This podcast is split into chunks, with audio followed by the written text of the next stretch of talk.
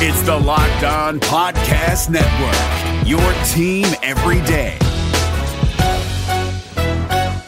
Hey guys, Gronk here, calling a 30 second hair huddle. When it comes to tackling hair loss, Hims has you covered. From clinically proven regrowth treatments to thickening shampoo and conditioner. Just go to forhims.com for a free consultation. Then a licensed medical provider can help you with your game plan. If prescribed, Hims ships directly to your door. Get your hair back in the game with Hims. Try today and get a 90 day money back guarantee at forhims.com. Just go to forhims.com slash NFL. That's forhims.com slash NFL. Restrictions apply. See website for full details and important safety information.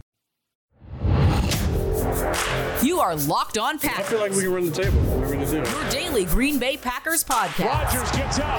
Part of the Locked On Podcast Network. Floats it. Your team Cobb. every day. Touchdown. You are Locked On Packers, part of the Locked On Podcast Network, your team every day. I'm Peter Bukowski, and I cover the Packers for SB Nation and Packer Report. I cover the NFL around the internet, and you can follow me on Twitter at Peter underscore Bukowski. You can follow the podcast on Twitter at Locked On Packers, like us on Facebook, subscribe to the podcast on iTunes, on Spotify, on Google Podcasts. Wherever you find podcasts, you will find Locked On Packers, the number one Packers podcast on the internet, and the show for fans who know what happened. They want to know why and how. Today's episode is brought to you by our friends over at Peacock and Williamson. NFL analyst Brian Peacock and former NFL scout Matt Williamson bring you the national perspective all around the NFL. Sure, you're a Packers fan, but you want to know what's going on around the league. Get your picks, previews, and much more every day with the Peacock and Williamson podcast, part of the Locked On Podcast Network. Today on the show, America's guest, Jason Hirschhorn, joining us to talk about, we're going to nerd out a little bit. Usually that's what we do when Jason comes on, except for every August when we do our uh, coach GM uh, little little bit where we talk about the roster and who should make it and who shouldn't. We'll get to that in just a little bit. I want to start with something Aaron Rodgers adjacent. We don't have it. We don't have news, so to speak, but we have half news. Dan Graziano on ESPN said that, quote, there have been conversations between the Aaron Rodgers camp and the Packers about a new contract. A couple things on this. So, I, I, when I tweeted this out, I had a number of replies from people who were like, I thought about the contract. So, it's possible to say this is not about the money. You know, if you're Aaron Rodgers and you're feeling like, you know, the, the team is not respecting your opinion, you don't feel heard, you don't feel respected, you don't feel like your level of play is respected. We're assuming that these are among the beefs that Rodgers has with the front office, right? And that, you know, they draft Jordan Love, they want to push him out the door. This seems to be how Aaron Rodgers is feeling we don't fully know because he hasn't said anything. And, you know, he's going to go on Kenny Mayne's show next week. My guess is he's not going to say anything then either. This is, though, not the first time now that we have heard that they're working on a contract. In fact, when you go back to the original Adam Schefter report, the first time Ian Rapoport comes on NFL Network after that, he says, look, they've been talking about a contract. They've been working on this contract situation. And so it's not that this stems from the contract, right? I don't think it's the case that Rodgers is annoyed because he wants a raise. It has been been reported multiple multiple sources, multiple places, multiple reporters that what he wants is a commitment. Now, what that means specifically, we don't really know. A commitment. So that could mean a new deal with more guaranteed money that ensures that Aaron Rodgers is the quarterback through his 40th birthday. In fact, that has been reported that that is what he would like, that that would make him feel a lot better. Okay. So then it's possible that a contract is means to an end, but not the problem, as it were, right? That the, the contract is the salve, not the wound. And, th- and that makes sense to me. So I was thinking about it. What makes sense for a contract? And and the Packers reportedly have offered a top of market deal.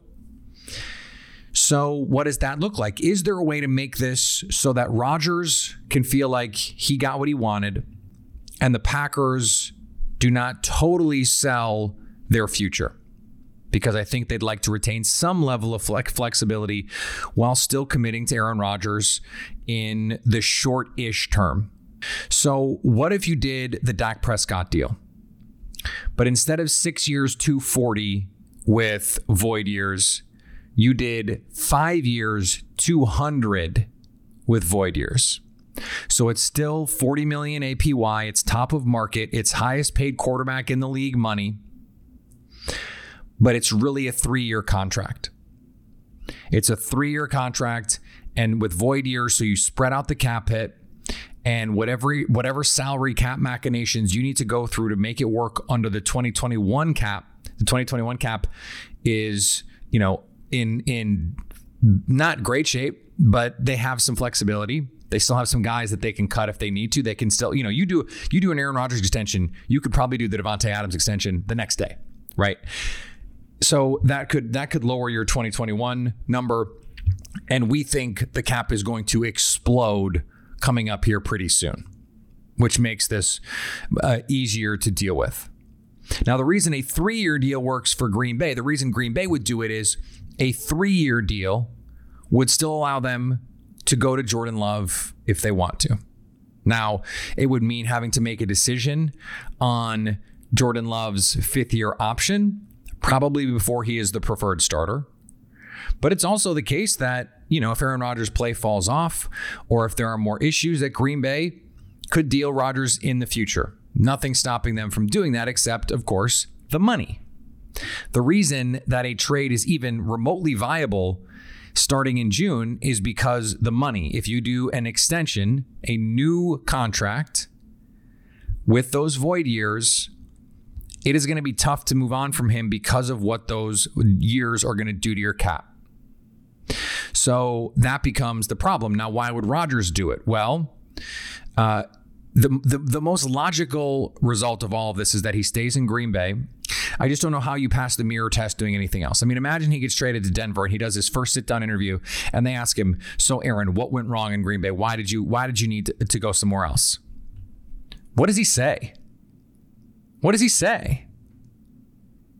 And, and and what does he say that that helps his his public image. You know, what is what is the PR version of what he says? Oh, well, we just didn't see eye to eye management. I mean, at some point there if he eh, gets traded or leaves, there has to be some sort of specifics out there other than Jake Kumerow. Because I know that there are some people who will cape for, oh, they, the Packers should have just kept Jake Kumerow. And, and, and look, I, I can understand the argument to a degree.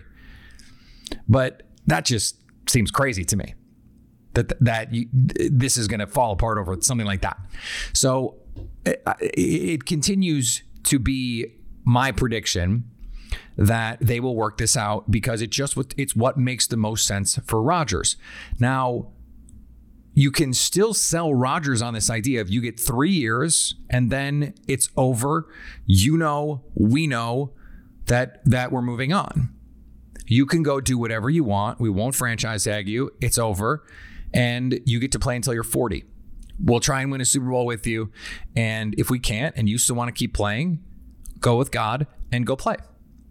But but you're not going to be here.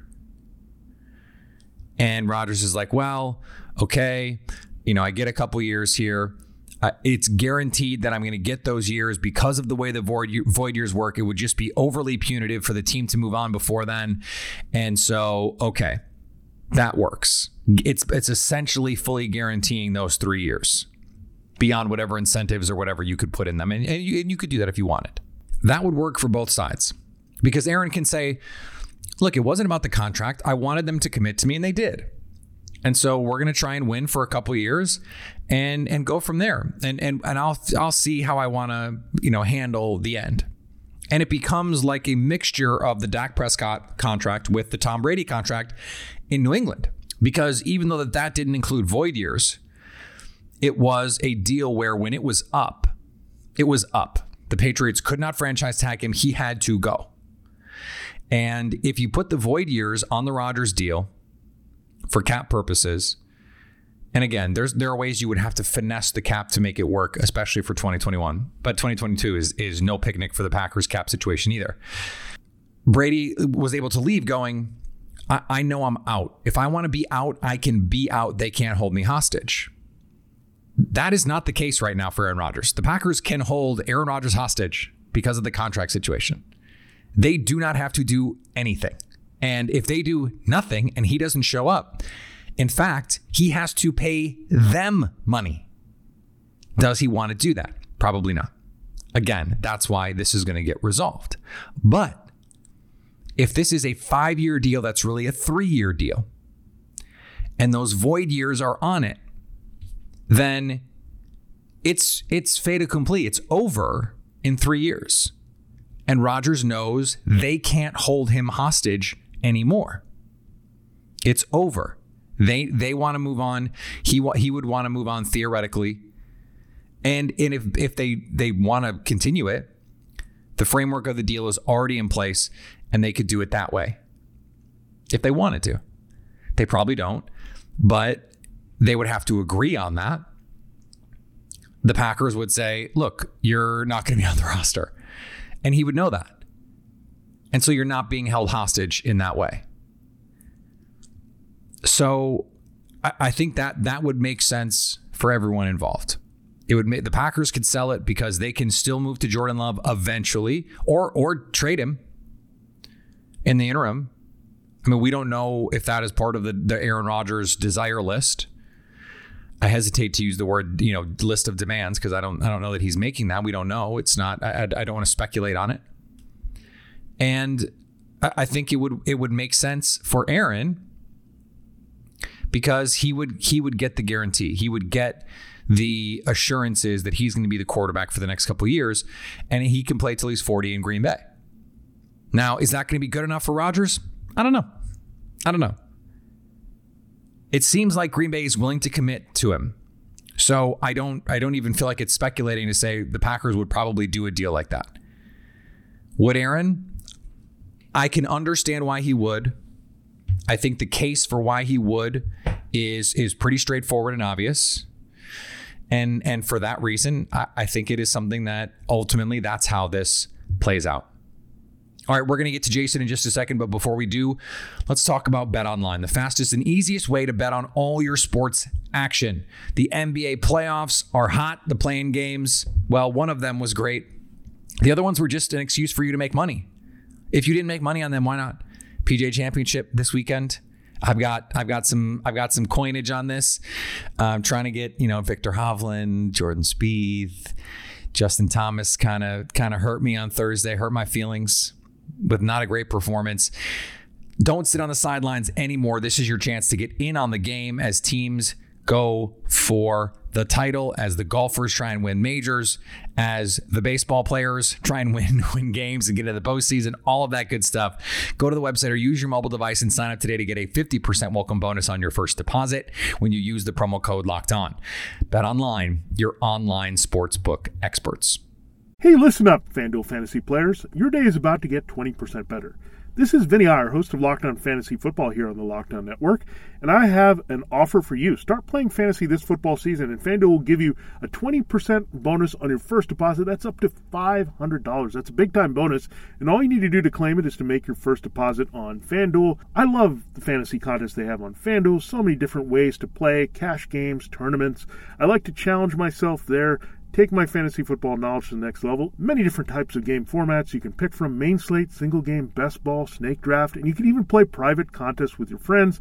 There's an awesome slate of games on hand every single week. You can get the players that you don't have in your redraft leagues into your lineup. Try to get that big time return on investment. Every week is a new chance for you to win big at FanDuel, and that's what I love about it. Experience season long wins without the season long waits. Sign up today at fanduel.com slash locked on to claim your bonus and start playing today. That's fanduel.com slash locked on. Age and location restrictions apply. Bonus issued as non withdrawable site credit that expires after 30 days. All right, let's get to our conversation with Jason Hirschhorn. You can follow him on Twitter at by underscore JBH. And we have a lot to dig into here, Jason. We are not going to try and get into all of the reasons for why we have to have this discussion, although I think those are interesting as well. But let's let's zero in here on what a Rodgers-less 2021 and beyond means for this Packers offense. First of all, how are you? Well, I'm doing well, Peter. And yes, this is a very interesting discussion because regardless of when the Packers intend or actually do move on from Rodgers, there's going to be an adjustment period, regardless of the kind of quarterback they move on to.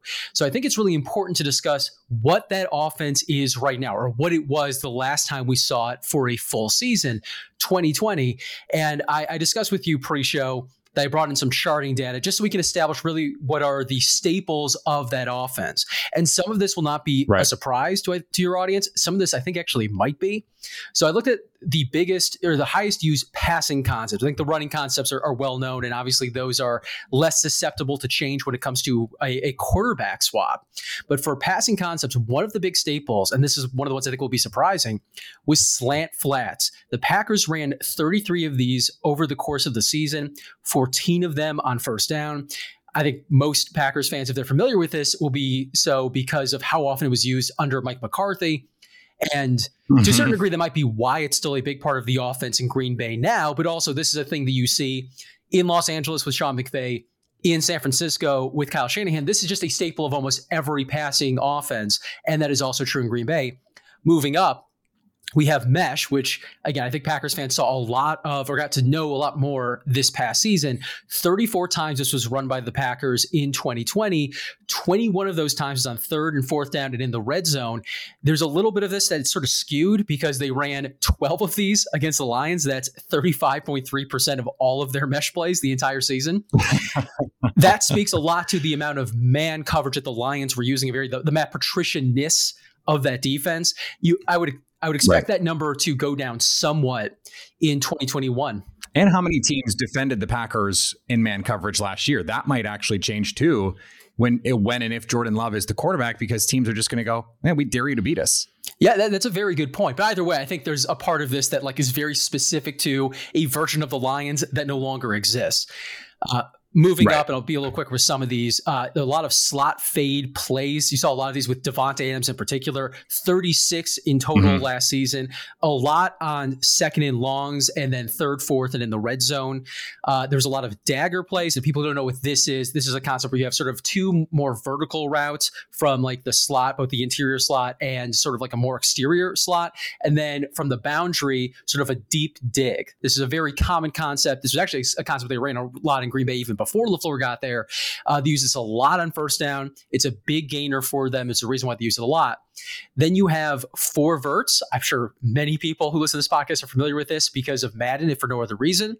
Uh, they ran this 23 times in the sense of it being like a traditional four verts. You just have, you know, your four wide receivers, you know, tend to be three to one side, one to the other. Uh, there's also a version of this the Packers ran a lot under LaFleur both of these past two seasons that's sort of new to Green Bay or relatively new to Green Bay. We have one of those verticals coming from the running back out of the backfield. They ran 22 of those. So again, 45 yeah. in total. Then we get to what really is like the biggest Matt LaFleur thing when it comes to the passing game, one that I know you and I have discussed a lot on this podcast and offline, and that's Yankee. And this comes in um, multiple forms. There's sort of a deep version of this. This is more the traditional form of Yankee. And for those who don't know, this is sort of a two route concept where you have a, like a go or a deep post, sometimes a deep corner that sort of like moves the the back of the secondary further back. You have play action at the front to move the defensive line, the linebackers up, and then sort of an like a deep over route or a dig route that's really made to capitalize on that new space in the middle of the field that's wide open. Big LaFleur, big Shanahan concept. They ran the deep version of this 23 times in 2020. You also have what's kind of sort of a newer concept when it comes to these Shanahan type offenses. And you saw a lot, a lot of these in Green Bay. If this was its own category, this would still be by itself number one. It's this play that you've seen a lot where it's play action, split zone action. The tight end goes from one side of the formation to the other, crossing in front of the running back, and then running into that flat for that like wide open little check down type pass. And he just runs up the field, oftentimes for a first down. They ran 53 of these this past season. Wow. This is a big, big part of the Matt LaFleur offense. And there's one other category here that I don't have full charting data for that I know you have discussed with your listeners a lot. Those are RPOs that came a lot on first downs and a lot of second and longs. So still a very big part of this offense. Obviously, that's not just a part of the passing game, part of the running game too. But these are the staples of the Matt LaFleur offense as we saw it run with Aaron Rodgers. Yeah, and and the RPO numbers, you know, I, I, I used in the piece that I wrote for Acme Packing Company, I used Ben Fennell's numbers. Um, I assume that that those are are coming from uh, NFL Next Gen or or one of those uh, system server situations that he has access to because he works for the league, which is nice. Um, and and they were top three in RPO usage, uh, which they didn't do almost at all under Mike McCarthy.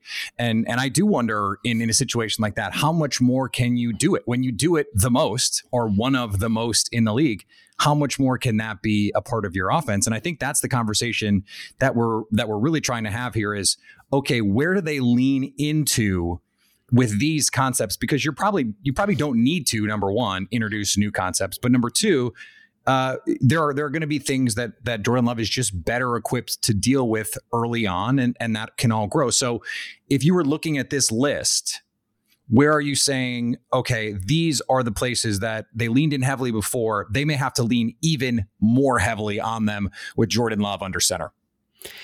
Well, you already brought up RPO, and while I don't know how much more realistically they could do, you would imagine that that's going to be a big part of their offense if and when they move to Jordan Love, because it's not just something that they run a lot already. It's something that he has experience with dating back to his time at Utah State. So it should be more of a natural transition for him. Now, I think Yankee, again, is going to be a big part of their offense, but specifically with Love, I imagine they would lean more into that sort of split, or sorry, that, uh, that split zone flat route with the tight end, or usually with the tight end version of it, because those are very easy passes for almost any quarterback. They work really well in this offense, given given how they marry the run and the pass. I mean, it really looks in most cases like a run play, and you see that defense just sucked up the middle. And that's why that tight end's able to sort of not really leak in the traditional sense, but just move in the flat, unaccosted, free to run for five to 10 yards without any real problem. That I think is going to be another big, big component if and when they move to Jordan Love because it's a play that works really well in the rhythm of that offense. It's a play that Jordan Love should be able to complete and it sets up other things for that offense down the field later in the game. So it really checks all those boxes. I know they already use it a lot, but that's that's a number I think they probably could tick up more than a little bit. I also want to talk about the areas in which I think they might move away from, at least until Jordan Love is able to prove that he can do some of the things that we saw with Rodgers. Mm-hmm. Now, it's not just the deep yank. I think they'll still run a fair amount of that, but probably a little less because that has a lot of timing. There's a lot you have to, you know, that, that receiver tends to be open, but you still have to sell that play action really well. We don't know if he's going to be able to do it to the degree that Rodgers did in 2020. I also wonder if we're going to see fewer of those running back seam vert plays because the windows on those throws are very, very small. Now, it's worth the upside it's not just that when Rodgers hits those, it goes for you know big gains. When this is run across the league in those Shanahan offenses, it tends to go for really big gains, but requires really good timing. You're not really able to look at that running back until very late in the progression, and it's not that Jordan Love can't do that. It's we have not seen him do it at the NFL level. Therefore, I think it's it's a big assu- assumption that he's going to be able to do it right away or early on in his career, and that's something I think they might sort of you know tailor back until he's able to do that on a regular basis in practice. Yeah, and and I think we can't underestimate uh, the the pre snap work that Aaron Rodgers does because a lot of this offense is reading fronts and defenses and deciding of two plays or even three plays sometimes which is the best to get into. Aaron Rodgers, this is something Matt LaFleur talked about when when he was asked about all of the second and long running that they were doing. He's going, look, these are RPO, basically pre snap RPOs where the quarterback has the choice based on the front to run it or pass it. We don't know if Jordan Love is going to be equipped to be in um, those situations where he can say, okay, this is the best play for our offense. Now, th- that is the case and was the case for for Jared Goff. But guess what? Sean McVay was in his ear that first season. So how fast can he assimilate to making those calls play to play? I don't know. Does that has does that have to simplify the things that you're running? Does that mean Matt LaFleur has to be more efficient and more effective as a play caller because he can't rely on Jordan Love to do those things? These seems like these seem like answers we just don't have yet. Yeah, and there's another thing I want to add on to those RPOs. Now, most RPOs are a simple box count. You just figure out where the defense is physically located, and that determines whether you're going to hand it off or throw it.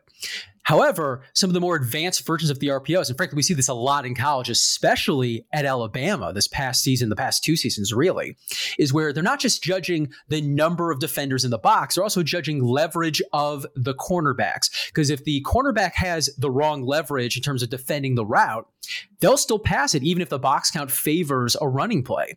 And the Packers have done some of this too, where again, it's not strictly a box count. It's okay, is the route going to get open based on the leverage a defender has? That's more advanced stuff. Now, it doesn't mean that Jordan Love can't do that, but will the Packers, knowing that he's extremely green in that regard, say, okay, we're just going to go more strictly box count RPOs to keep it very simpler for our first time starting quarterback? That's a question you and I don't have the answer to, but it's going to be a very meaningful decision when it comes to what this offense looks like if and when Love takes over. Yeah, and there are, you know, college versions of the RPO, the RPO that the Eagles won a Super Bowl with. A lot of that stuff is often, uh, you know, post snap reads of a conflict defender, a linebacker or a safety that's in that that little slant, you know, the slant hole. That doesn't sound great, but that that's where you're usually trying to get that in to see, okay, is he reading the the run action? And if he is, you have the slant in behind. If he's not, you give the ball. I, I want to ask about this because this is more philosophical and I think above and beyond even the the Matt LaFleur philosophy, and, and that is how do you handle Jordan Love big picture? Because there is this idea, and you and I have, have had you know a, a, bunch of discussions about this, not in relation to Jordan Love, that coaches will say, okay, we're going to make it easy, a lot of quick throws, short throws, but the idea that you're going to take someone like Jordan Love you know, in, in year two, which is really year one and a half, and say you're going to, you know, 10, 12, 15 play drives and matriculate down the field. To me, that does not seem like the best way to use a young quarterback to create some more um, variance here. Could we see them? I mean, you mentioned Yankee, Dagger, some of these play action shot plays. Could we see them actually go more in that direction because they need to create the variance? Because on third and eight, they don't they don't necessarily believe in Jordan Love the same way they would believe in Aaron Rodgers. So on first and second down, maybe they need to be more aggressive trying to create chunk plays down the field. Especially with a quarterback with Jordan Love's skill set as we currently know it. Obviously, that could have changed over the course of the last year, but we have yet to see him take a rep against another team. So until that changes, we still have to use what we saw uh, from him in college. I think it makes sense to try to attack down the field. And I, I, don't know necessarily that the total number of those plays is going to change too dramatically. It might be when those plays are called, to your point that, yeah, we're trying to get him sort of pushed in a particular direction because he is so green. It, could be problematic if he gets off to a bad start. But conversely, if he's able to hit one of those big plays early, it might build up his confidence. So I could see them, especially like in the preseason, again, assuming that we have something approximating a normal preseason, doing a lot more dink and dunk stuff just to get him familiar with the rhythm of the offense. But once the real games arrive, I think you will see some of those sort of deeper play action based concepts because one, those windows tend to be a little more open by deep play standards than they are if it's just a traditional drop back. Two, if you miss on those, you tend to miss in terms of incompletions or to the boundary. It's not as much throwing in an area where you have a lot of zone defenders who might be able to pick the ball off. That's sort of a lower risk, higher reward version of it that we might see for Love if, again, he is the quarterback moving forward. So I'm gonna I'm gonna put you on the spot a little bit, knowing what we what we know about this offense and what we think we know about Jordan Love, such that we think we know anything, and and I think we should be um, very dubious of even our own um, evaluations of Love at this point um, because we have not seen much of anything from him in the NFL. What would your expectations be? What are reasonable expectations for Jordan Love in in let's say 2021 where he has to be the full starter for 17 games? To a certain degree, I don't know that we can have reasonable expectations because we have effectively nothing to work off of. Right. We have no preseason. We have no regular season. We don't have a single game activation for him.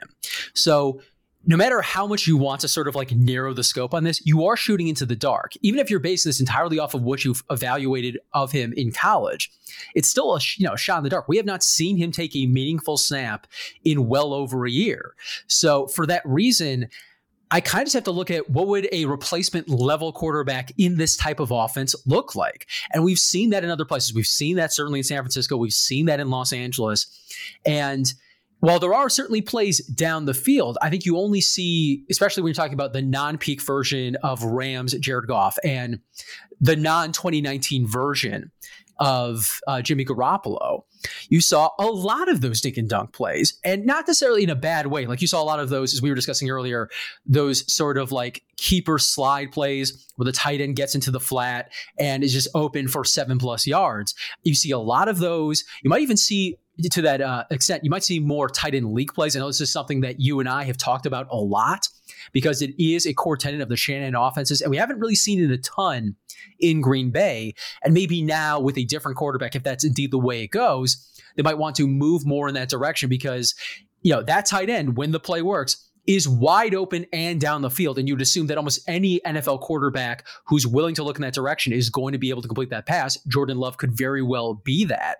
So I think you might see those sort of sort of reallocation of the play calling, even if it's still the same core concepts overall, just you know moved around. But look, we again we really don't know what Jordan Love is or isn't. We have an idea of what he's physically capable of, but we have not seen him in really an NFL offense at any point in his career, and to a certain degree, we're, we're all just speculating. Well, um, that could be the name of this podcast. Jason, I appreciate you uh, summarizing it so concisely. Uh, let my listeners know where they can find the work that you do. Well, you can find me on Twitter at BY underscore JBH. You can find my work at SBNation.com, NFL.com, and hopefully in the not too distant future, again on this podcast. Indeed. Thanks, Jason. All right. Take care, Peter. David Harrison here, the Locked On Washington Football Team podcast, celebrating with you a 21 grain salute to a less boring sandwich thanks to Dave's Killer Bread. I don't know about you guys, but when I eat pizza, I eat it for the toppings, not the crust. And when I eat a sandwich, it's for what's inside the bread, not for the bread. But when I throw a sandwich on 21 whole grains and seeds, thin sliced bread from Dave's Killer Bread, it is the epitome of addition by subtraction. That thin sliced bread lets me focus on what's inside the sandwich, but also adds to the sandwich with killer taste, killer texture, killer nutrition, a subtle sweetness, and a seed coated crust. Dave's Killer Bread is America's number one organic bread for a reason. It tastes so stinking good. Dave's Killer Bread is made with the highest quality organic and non GMO ingredients and is power packed with whole grains, fiber, and protein. Visit daveskillerbread.com to learn more and look for Dave's Killer Bread in the bread aisle of your local grocery store. This episode is brought to you by Wise. Progress is great, isn't it? People listen to music on record players, then tapes and CDs, and now you can stream music and podcasts. When technology moves forward, you move with it. Like with Wise, the modern way to move money internationally. It's smarter and simpler. They use new technologies, so when you send, spend, or convert money with Wise, you get a better exchange rate with lower fees. And over 30% of transfers arrive in less time than it takes to listen to this right now. Join over 10 million people and businesses and try Wise for free at wise.com/slash podcast. All right, I want to thank Jason again for joining the show. Always awesome to talk to him. We will have him back on very soon, I'm sure. And and who knows, could be some some more stuff down the line with him and I. Uh, you know, trying to create a little content for you guys. We'll see. We'll see what happens. Uh, hopefully, that's something that we can put together. I'm not going to give any more clues or hints on on what that might be or what it might look like, but you know, maybe, maybe. Uh, we'll be back next week. Mini camps, mini camps, OTAs that stuff is is about to happen. It's about to go down. And so we'll get our first glimpse at these guys. Uh, we'll see what happens with Aaron Rodgers next week. And uh, we will have no shortage of things to talk about. Follow me on Twitter, Peter underscore Bukowski. Follow the podcast on Twitter, Locked on Packers. Like us on Facebook. Subscribe to the podcast, iTunes, Spotify, Google Podcasts. Wherever you find podcasts, you will find Locked on Packers. And anytime you want to hit us up on the Locked on Packers fan hotline, you can do that 920 341 3775 to stay Locked on Packers.